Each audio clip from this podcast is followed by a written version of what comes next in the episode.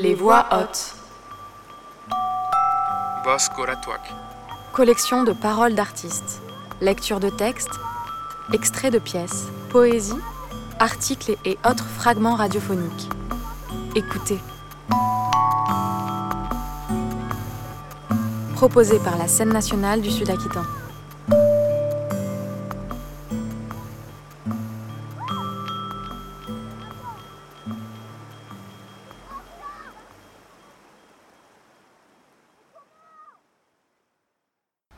Quant à moi, j'ai passé le temps du confinement à travailler à une adaptation des Misérables de Victor Hugo et je voulais en partager avec vous une page.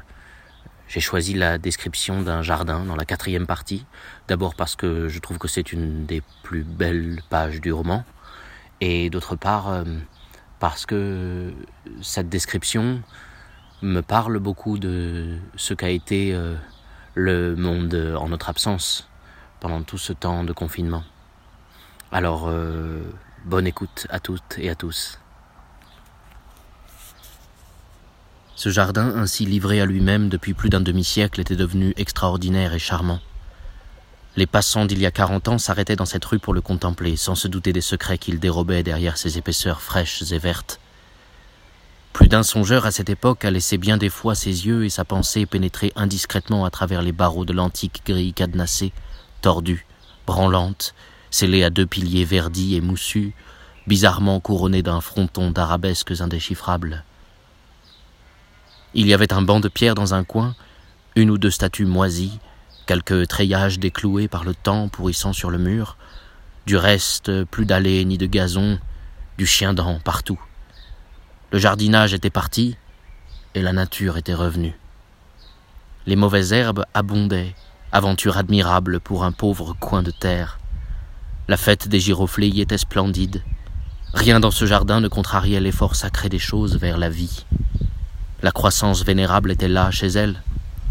Les arbres s'étaient baissés vers les ronces, les ronces s'étaient montées vers les arbres. La plante avait grimpé, la branche avait fléchi. Ce qui rampe sur la terre avait été trouvé, ce qui s'épanouit dans l'air. Ce qui flotte au vent s'était penché vers ce qui se traîne dans la mousse.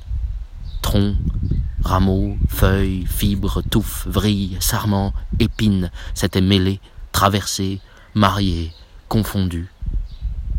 La végétation, dans un embrassement étroit et profond, avait célébré et accompli là, sous l'œil satisfait du Créateur, en cet enclos de trois cents pieds carrés, le saint mystère de sa fraternité, symbole de la fraternité humaine. Ce jardin n'était plus un jardin, c'était une broussaille colossale, c'est-à-dire quelque chose qui est impénétrable comme une forêt, peuplé comme une ville, frissonnant comme un nid, sombre comme une cathédrale, odorant comme un bouquet, solitaire comme une tombe, vivant comme une foule.